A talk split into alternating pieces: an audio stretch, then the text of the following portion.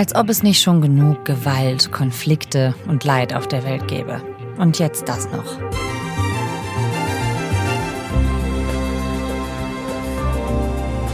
Der Nahostkonflikt eskaliert. Und zwar so plötzlich und brutal, wie es kaum jemand erwartet hätte. Es schlagen Raketen ein, es fallen Bomben und Zivilisten werden gekidnappt und massakriert. Israel versus Hamas und eine ganze Region in Aufruhr. Was folgt dann noch? Wie geht das alles weiter im Nahen Osten? Und was heißt das vor allem für die Menschen dort? Ihr hört 11KM, der Tagesschau-Podcast. Ein Thema in aller Tiefe. Wir versuchen heute zu sortieren und zu verstehen. Zusammen mit meinem Kollegen und langjährigen Auslandskorrespondenten Clemens Fernkotte vom Bayerischen Rundfunk. Mein Name ist Viktoria Kobmann. Ausnahmsweise schon jetzt unsere Folge vorab für euch. Heute ist Dienstag, der 10. Oktober. Herzlich willkommen, Clemens. Dankeschön.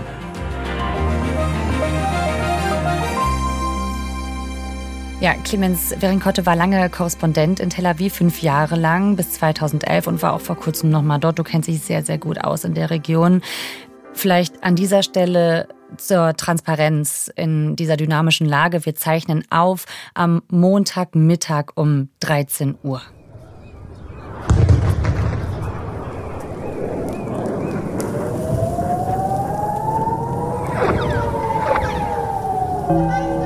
Guten Abend, meine Damen und Herren. Ich begrüße Sie zur Tagesschau. Israel wird seit dem frühen Morgen massiv von der radikal-islamischen Hamas angegriffen. Militante Kämpfer der Terrororganisation drangen auf israelisches Staatsgebiet vor. Örtliche Medien berichten von mindestens 150 Toten und mehr als. Du sag mal, wie hast du denn eigentlich davon erfahren? Ziemlich viele Leute waren sehr überrascht von dieser neuen Situation. Du auch? Ja, Samstagmorgen gleich. Äh, wir alle sind im Nachrichtengeschäft, machen natürlich alle erstmal unsere Apps auf. Reuters, Haaretz, dann die israelische Tageszeitung, die App. Und da hieß dann zunächst erstmal Raketenbeschuss. Unmittelbar am frühen Samstagmorgen dachte ich, aha, Raketenbeschuss, das ist etwas, was nicht etwas Ungewöhnliches ist. Und dann kam sehr schnell die Meldung des Eindringens von bewaffneten Militanten in die jeweiligen Dörfer, rings um den Gazastreifen. Und dann entfaltet sich. In dem Augenblick habe ich gedacht, oh Mann, das ist eine ganz andere Qualität. Das hat es noch nicht gegeben. Und dann, klar, dann entwickelte sich Samstag, Sonntag, Montag alles weitere. Aber zu dem Zeitpunkt habe ich gedacht, oh, das ist keine, keine gute Nachricht. Also ein ganz anderes Ausmaß als bisher gekannt. Welches Ausmaß ist das denn? Was kommt da jetzt militärisch? Also das ist relativ absehbar, dass die israelischen Streitkräfte massiv reagieren werden. Die Demütigung war zu groß, sowohl für die Streitkräfte wie auch für die Regierung, wie für auch die Bevölkerung vor allen Dingen. Die israelischen Streitkräfte haben die Reservisten mobilisiert. Zurzeit ist die Rede von 300.000 Reservisten, die dazugekommen sind. Es werden vier Armeedivisionen um den Gazastreifen gestellt. Die Intention ist äh, nach den Luftangriffen, die die ganze Zeit auf mutmaßlich Hamas-Ziele im Gazastreifen gehen, ist natürlich auch diese Art von Truppenpräsenz zu nutzen, um Optionen zu haben.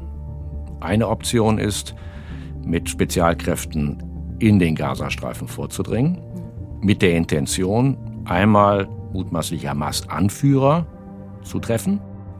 Und das Zweite ist natürlich die Frage der Geiseln, die zu 100, 120, 130, die genaue Zahl schwankt, zu befreien oder zumindest in Kontakt zu kommen. Und diese Optionen stehen vor uns. Es ist von der Qualität her, auch von der politischen Diskussion gegenwärtig in Israel, eine ganz andere Nummer. Deswegen, weil sagen, wir müssen die Hamas dauerhaft und endgültig davon abhalten, so etwas jemals nochmal zu tun. Das heißt also, da ist der Wille gegenwärtig. Nicht zu sagen, jetzt machen wir einen Schlagabtausch, dann geht das drei, vier Wochen, dann gibt es Waffenruhe, dann geht es wieder weiter und wie in den vergangenen Jahren, Jahrzehnten muss man ja fast sagen, sondern zu sagen, die Spielregeln werden neu aufgestellt. Und das ist das, was auf uns zukommt. Also das heißt, ein vielleicht nie dagewesener militärischer Vergeltungsschlag ist das, von dem du ausgehst? Ich gehe davon aus, dass sich das deutlich verändern wird. Ich sehe nicht, dass sie jetzt mit dem bisherigen militärischen Eingreifen, was größtenteils von der israelischen Luftwaffe durchgeführt wird, in großer Anzahl in den Gazastreifen, dass es dabei bleiben wird. Mhm. Das denke ich mit Sicherheit nicht. Und auch was die Dauer angeht. Ja, okay. Das heißt, was glaubst du, wohin entwickelt sich dieser Konflikt? Bleibt er erstmal zwischen Israel und der Hamas oder inwiefern könnte da auch eine Ausweitung passieren? Auf die ganze Region oder vielleicht sogar noch größer? Das Eskalationspotenzial ist wirklich enorm groß. Ähm, eins, falls es dabei bliebe, zwischen Hamas und islamischen Dschihad, den beiden extremistischen Gruppierungen Bewaffneten im Gazastreifen und Israel, dann wäre es regional beherrschbar. Mit jeder zunehmenden Dauer, wir reden von einer Woche, von zwei, wir reden von gewaltig steigenden Opferzahlen, verändert sich natürlich auch das Klima der Palästinenser im besetzten Westjordanland, in Ostjerusalem, aber nicht nur dort. Eskalationspotenzial geschieht wirklich aufgrund der, der Ereignisse. Da ganz eine Kettenreaktion geben, von denen wir uns bislang noch nicht so die rechte Vorstellung machen können. Ja, und das ist natürlich die erste Frage, wie könnten wir das verhindern? Wer könnte da vermitteln? Ich glaube, da ist im Augenblick, das muss man bedauerlicherweise sagen, gar nicht viel zum Vermitteln. Natürlich haben äh, viele immer den Instinkt gesagt, ja, wie kann man das jetzt irgendwie beruhigen, eindämmen? Es muss da eine Konfliktlösung für den gegenwärtigen Zustand geben. Das sehe ich offen gestanden im Augenblick überhaupt nicht. Die einzigen Vermittlungsbemühungen, die laufen werden, sind die Befreiung bzw. Austausch von Gefangenen und Geiseln. Das heißt also, da gibt es Bemühungen etwa von Katar, die sehr gute Beziehungen im Gazastreifen haben. War dann auch mal vor Jahren da im Gazastreifen, war der Emir von Katar da, der jetzt also später, das ist ein großer Unterstützerstaat. Die haben angeboten, auch mit offenbar der Zustimmung der amerikanischen Regierung zu sagen, die weiblichen Geiseln, die die äh, Hamas in dem Verlauf der vergangenen Tage von ihren Ortschaften, von ihren Häusern, aus ihren Wohnungen, auf der Straße, auf den Feldern entführt haben und in Gaza gebracht haben, einen Austausch zu organisieren. Das sind die einzigen Austausch mit den weiblichen palästinensischen Gefangenen in israelischen Haftanstalten. Mhm. So, das sind die einzigen Verhandlungen, die es im Augenblick gibt. Es gibt sicherlich noch andere Player, die mitspielen können. Die Türkei, Erdogan, ist sicherlich auch immer ein Kontakt. Die Ägypter, die ja auf der anderen Seite des Gazastreifens dann auch die Kontrolle über den Zugang haben in Rafah, auch immer ein Vermittler, auch ebenfalls Jordanien. Äh, die telefonieren zurzeit fast nonstop zu sehen, wie kann man es zumindest davon abhalten, dass es out of bound geht, dass es wirklich außerhalb der äh, beschränkten gegenwärtig regionalen Kriegssituation kommt.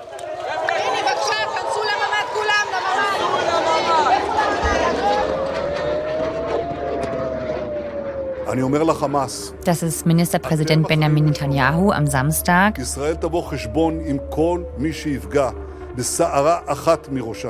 Er droht hier der Hamas und warnt, die israelischen Gefangenen unversehrt zu lassen. Wenn sie den Gefangenen nur ein Haar krümmten, würde die Hamas dafür die Rechnung zahlen, sagt er. Viele Angehörige dieser Gefangenen in Israel bangen jetzt natürlich um ihre Freunde und Familie, die verschleppt worden sind. Diese ganz reale Angst der Menschen vor Ort dazu, der Raketenbeschuss im eigenen Land. Du hast das ja als Korrespondent in Israel erlebt, Clemens, und hast auch dort Angriffe selbst erlebt. Was da jetzt passiert auf israelischem Boden, was macht das mit den Leuten dort? Das ist äh, eine Katastrophe. Das ist ein derartiger Ausmaß an, an, an, an Verbrechen, dass es unglaublich tief, tief geschockt hat. Das ist etwas, was wirklich sich niemand hat vorstellen können dass über Hunderte von Menschen ermordet worden sind, verschleppt worden sind, dass über Tage die israelischen Streitkräfte nicht in der Lage waren, sofort zur Rettung zu kommen. Viele haben ja in ihren eingeschlossenen Schutzräumen versucht, Kontakt aufzunehmen, sagt, wo bleibt die IDF? Wo, die, wo sind die israelischen Streitkräfte? Das ist eine wahnsinnige ein Schock, eine Demütigung. Die israelische Bevölkerung in dem Augenblick erhält da unglaublich eng zusammen. Das Schicksal wird, äh, einzelne Schicksale werden inzwischen dann auch, was passiert ist, dass ein Ehemann musste zusehen, wie seine Frau und die zwei kleinen Kinder entführt wurden. Das geht tief in die Psyche der israelischen Bevölkerung, die also da, was gerade Entführungen angeht, äußerst sensibel reagiert. Und diejenigen Familienmitglieder und Freunde, die jetzt Angehörige, entführte Angehörige im Gazastreifen haben, die ruhen überhaupt nicht. Ganz im Gegenteil. Die setzen also jeden und alles unter Druck gesagt, wo sind die, was macht ihr, warum macht ihr jetzt im Augenblick nichts? Und das ist etwas, was natürlich auch Franz auch viele, woran lag es natürlich auch? Und dann schauen sie ein bisschen auch auf die Regierung. Wer hat das zu verantworten, politisch zu verantworten? Sicherlich der Regierungschef, aber es kommen mittlerweile auch viele Hinweise darauf, dass sie sagt, was hat eigentlich die IDF gemacht in dieser Zeit? Was ja. haben die Dienste gemacht? Ja, kommen wir mal genau dazu zum ähm, israelischen Regierungschef Benjamin Netanyahu. Der inszeniert sich ja gern als starker Mann. Inwiefern kann er das jetzt in dieser Situation, wenn eben dieser Angriff so überraschend kam, wenn die Hilfe gedauert hat, ähm, das Raketenabwehrsystem anscheinend auch nicht genug funktioniert hat? Inwiefern zeigt er sich jetzt noch in dieser Rolle? Also ich meine, diese Rolle ist erstmal perdu, die ist vorbei.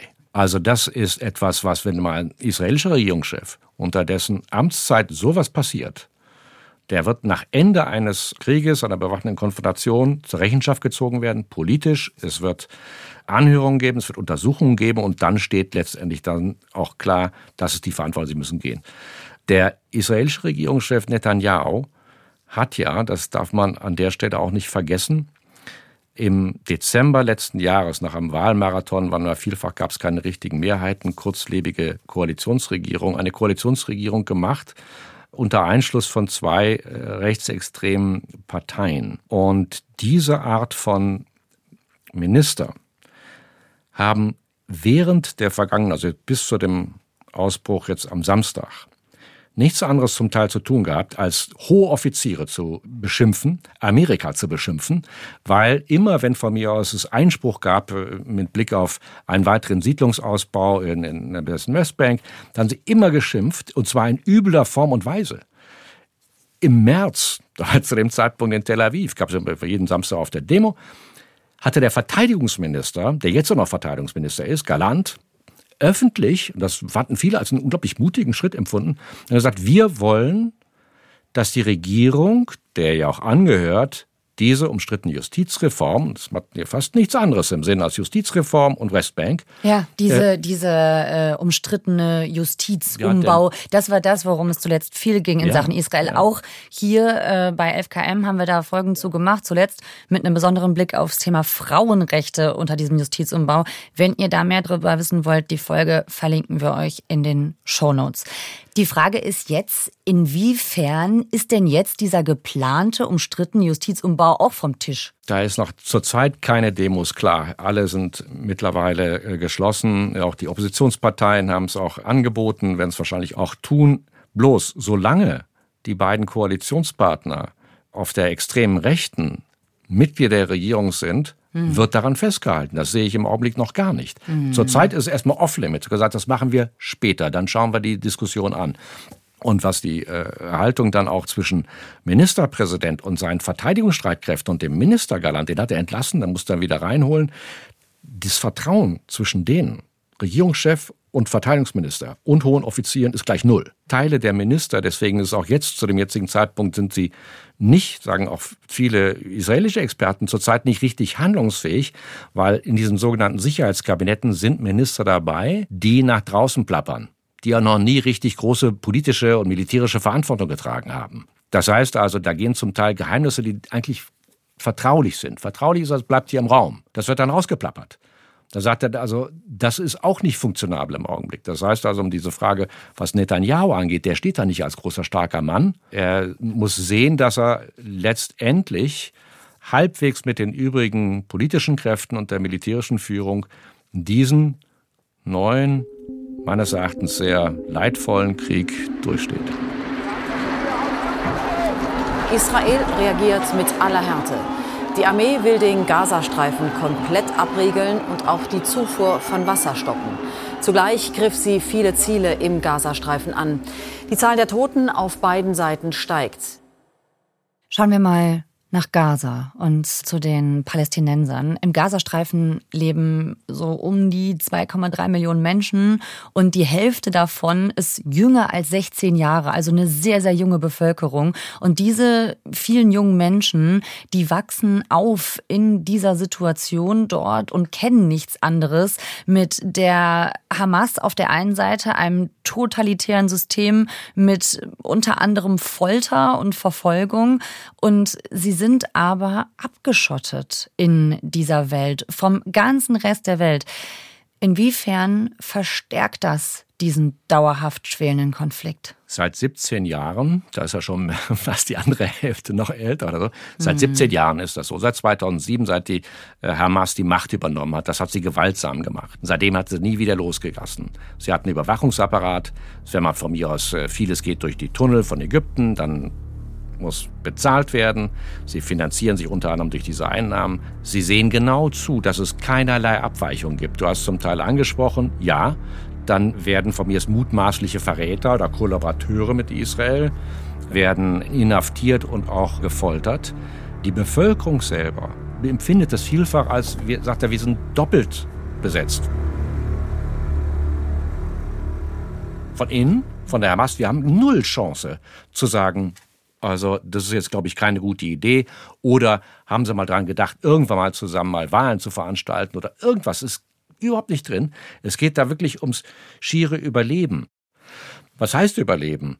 Es gibt so gut wie keine Jobs dort. Das heißt also, entweder gehe ich zu den Bärtigen, so nenne ich immer die, die Islamisten der, der Hamas, dann kriege ich vom nächsten Sicherheitsdiensten, dann kriege ich einen gut bezahlten Job. Da bin ich jetzt nicht groß der Islamist, sondern sage, ich bin der Einzige von einer Familie von 50 Familienmitgliedern, der Geld verdient. Das zweite ist entweder bei internationalen Organisationen, bei der UN, das UNRWA-Flüchtlingshilfswerk ist, ist dort in, in Gaza äh, und nicht nur in Gaza aktiv. Da kann ich einen Job kriegen. Dann eventuell, wenn ich von mir aus Friseure, wenn ich von mir aus einen kleinen Handel habe, wenn ich sowas, geht es. Und die Hälfte aber der Bevölkerung ist nicht nur unter 16, sondern die andere erwachsene Bevölkerung, davon sind die Hälfte arbeitslos. Die haben gar nichts. Das heißt, es ist über einen großen, langen Zeitraum ist es von, man kann fast gar keine, was weiß ich, ein Superlativ von schlecht, schlechter am schlechtesten machen, sondern es geht dann immer, es geht nach, nach schlechtesten geht's immer weiter. Das empfinden die jetzt auch wieder. No place to hide, no place to run. Die sind einfach jetzt da und können nur sehen, dass sie halbwegs, das kann man sich unter den Umständen immer nur sehr schwer vorstellen, ähm, da durchkommen und, und, und überleben. Der Gazastreifen ist jetzt abgeriegelt worden. Nichts rein, nichts raus. Kein Strom, kein Wasser, kein Gas, kein, keine Lebensmittel, keine Medikamente, kein gar nichts. Das bedeutet, dass man da auf eine humanitäre Katastrophe zusteuert. Mit Sicherheit. Denn ich meine, es ist, die, die Krankenhäuser sind zum Teil ja auch Fluchtpunkte von vielen, die sagen, ich suche einen sicheren Platz. Ich gehe entweder zu äh, UN-Schulen, ne, da sind schon äh, Zehntausende dort, oder halt in Krankenhäuser, das Schiffer-Krankenhaus, das größte in Gaza-Stadt. Da sind immer, immer, immer viele Verwundete, Todesopfer, die, die, die, die Kühlräume, das darf man fast gar nicht sagen, sind äh, überlastet. Aber die Versorgung mit medizinischen Gütern, die haben sagen, was weiß ich, jetzt unabhängig vom Krieg, jetzt ist äh, deine Mutter ist Krebspatientin, mhm. die macht da gar keinen Stich im Augenblick. Mhm. Das ist gar nicht drin. Inwiefern zielt Israel jetzt auch auf die kritische Infrastruktur? Ich glaube, das Denken gegenwärtig der israelischen Regierung und auch der, der Streitkräfte ist den drehen wir jetzt endgültig buchstäblich mal den Saft ab. Das heißt, das ist mir wurscht. Also die haben alle Spielregeln, die es in diesem unglaublich langen Konflikt, der ja basiert letztendlich auf Besatzung und Nichtbesatzung, durchbrochen. Also sowas hat es noch nicht gegeben und es gesagt, wenn es das nicht gegeben hat, werden wir auch damit reagieren, dass ihr etwas erleben werdet, was ihr euch auch nicht habt vorstellen können. So ist die Denke. Also das heißt, diese auch kritische Infrastruktur und die Folgen, die das hat, das ist auch erklärtes Ziel aktuell. Ja, ich meine, ähm, Hamas ist für alles verantwortlich, so ist die Sprachregelung auch. Und dementsprechend muss auch die Bevölkerung das mit erleiden. Und es wird nach einer Woche, das kann man, also prognostizieren darf man gar nichts, weil es geht meist immer daneben. Aber es ist an allen zwei Fingern abzuzählen, dass natürlich die humanitäre Lage, die ohnehin schon ohne, das war schon miserabel, wirklich, also ich habe ja gesagt, schlecht, schlechter, schlechtesten, miserabel war, dass die sehr, sehr schnell anschwillt. das von mir aus auch was Ernährung angeht, was sanitäre Sachen angeht, was sie kriegen, was was ich, äh, von Hygieneartikeln bis Zahnpasta, von Essensnahrung, Mittel, ist auch die Kommunikation eingestellt. Es sind die Sendemasten zerstört worden. Es ist da kein Strom. Das heißt, normalerweise hat Gaza enorm viele Generatoren. Das ist das dauernde Geräusch. Weil normalerweise war vorher auch nur mal drei, vier Stunden Strom überhaupt. Dann hat man schnell seine Waschmaschine nachts um zwei, wenn der Strom da war, gemacht und ähnliche Das ist jetzt alles auch vorbei. Das war eigentlich schon die Situation. Ne? Also ja, es gab schon eigentlich vorher. schon eine humanitäre Krise und jetzt wäre es eine Katastrophe. Ich befürchte schon, dass es dann deutlich, deutlich äh, schlimmer wird. Ja. Mhm. Ja, Clemens, du hast schon gesagt, es sind eigentlich Ausmaße, die so noch nicht da gewesen sind, die du so nicht kennst. Ich würde sagen, der Nahostkonflikt, der schwelt immer und mit dem sind wir irgendwie alle groß geworden. Welche Dimension hat das, was jetzt passiert ist für dich? Das ist ein Einschnitt. Das ist jetzt nicht wie in den vergangenen Jahren, nicht wie bei der letzten militärischen Konfrontation, sondern das ist etwas, was die Beziehungen, wenn man das so nennen will, zwischen Israelis und Palästinensern, nicht allein Gazastreifen, es sind ja sieben Millionen Palästinenser verteilt, das Verhältnis wird sich dauerhaft ändern. Es wird ein tieferes Bedürfnis, als man sich kaum vorstellen kann, geben. Und daraus dann die politischen Schlussfolgerungen zu ziehen, da bedarf es meines Erachtens nicht allein nur der guten Worte auch aus, den, äh, aus dem Ausland, sondern tatsächlich auch Unterstützung und Ermutigung. Das ist das Einzige, was ich sehen könnte, was danach an es ist ja fast äh, problematisch zu sagen, was daran kann nichts Gutes rauskommen, aber nach Katastrophen öffnet sich der Blick, sagen wir es mal so. Clemens, vielen Dank für deine Einschätzung. Gerne.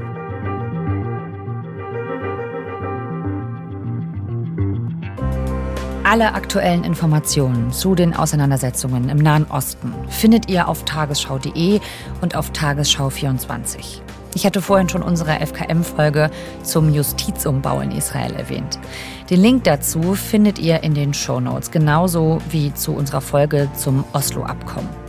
Denn vor 30 Jahren gab es ja mal die Hoffnung auf eine Zwei-Staaten-Lösung und damit auf Frieden. Hört mal rein. Autor dieser Folge ist Marc Hoffmann. Mitgearbeitet haben Nicole Ahles und Christian Schepsmeier. Produktion Konrad Winkler, Christine Dreier und Ursula Kirstein. Redaktionsleitung Lena Gürtler und Fumiko Lipp. 11KM ist eine Produktion von BR24 und NDR Info. Mein Name ist Viktoria Kopmann. Wir hören uns morgen wieder. Tschüss.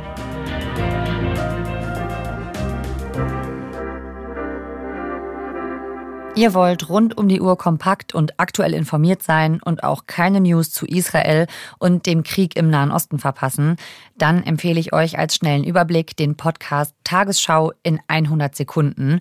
Und natürlich gibt's auch die abendliche Nachrichtensendung jeden Tag um 20 Uhr als Podcast, unter anderem hier in der ARD Audiothek.